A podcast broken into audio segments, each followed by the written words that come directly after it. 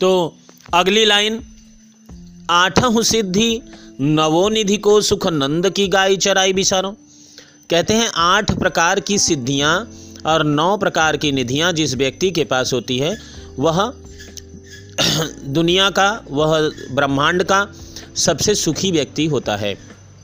सबसे धनवान, सबसे सुखी, सबसे संपन्न व्यक्ति होता है और ऐसा किसी के पास है नहीं। मात्र प्रथम पूज्य देव गणेश जी भगवान के पास ये आठों सिद्धियाँ, नौ निधियाँ विराजती हैं। तो आज इस लाइन का अर्थ क्या है? आठों सिद्धि नवोनिधि को कभी कहते हैं, रसखान जी कहते हैं कि ये आठों सिद्धियाँ और नवोनिधियों के सुख को भी वो त्यागने के लिए तैयार हैं। लेकिन किस शर्त पर? सुखनंद की गाय चराई बिसारों। इस आठ सिद्धि नवनिधि के सुख को, नंद बाबा की गाय को चराते हुए वो भूल जाएँगे, बिसार देंगे, त्याग देंगे। अगर कवि को नंद बाबा की गाय चराने का मौका मिल जाए। चलिए आइए सुनते हैं क्या मतलब है इसका। आठ सिद्धि नवोनिधि एक तरफ़ और नंद बाबा के गैया को चराने का, कृष्ण के साथ चराने का सुख एक तरफ़ अगर मिल जाए तो कभी नंद बाबा की गाय चराने जाएँगे। आठों सिद्धि और नवनिधि को त्याग देंगे। ऐसा इसलिए करना चाहते हैं क्योंकि नंद बाबा की गैया को चराने से उन गैयाओं का, उन गायों का स्पर्श प्राप्त होगा उनको, जिसको श्री कृष्ण रोज दुलारते हैं, छूते हैं, उनके साथ खेलते हैं, रहते हैं।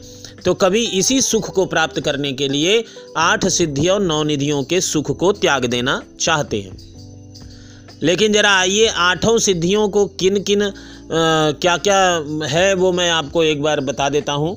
अणिमा महिमा गरिमा लघिमा प्रकाम्य इसित्व वसित्व प्राप्ति। अणिमा महिमा गरिमा लघिमा प्रकाम्य इसित्व वसित्व प्राप्ति।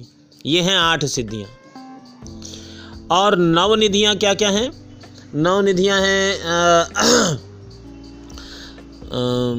पद्म, महापद्म, शंख, मकर, कच्छप, मुकुंद, कुंद, नील, खर्व। ये नौ निधियाँ हैं। ये, इसको आपको ज़्यादा व्याख्या लेने की ज़रूरत नहीं, क्योंकि आपको उतनी व्याख्या की आवश्यकता नहीं। आप बी एम ए में जाएँगे तो अगर ये लाइन आती है तो अब आपको इसकी व्याख्या वो भी नहीं करना पड़ता। फिर भी आप इतना ही जान लें। आप बहुत पढ़ने वाले हैं, इसलिए मैं ज़्यादा नहीं बता सकता। आप शॉर्ट में इसको ले लें। तो आठों सिद्धि नवोनिधि को सुख नंद की गाय चराई बिसारो आठों प्रकार की सिद्धियाँ, नौ प्रकार की निधियों को। कभी नंद बाबा की गाय को चराकर त्याग देने के लिए तैयार है, बस इतना ही उसे प्राप्त हो जाए तो। चलिए अगली लाइन में मिलते हैं।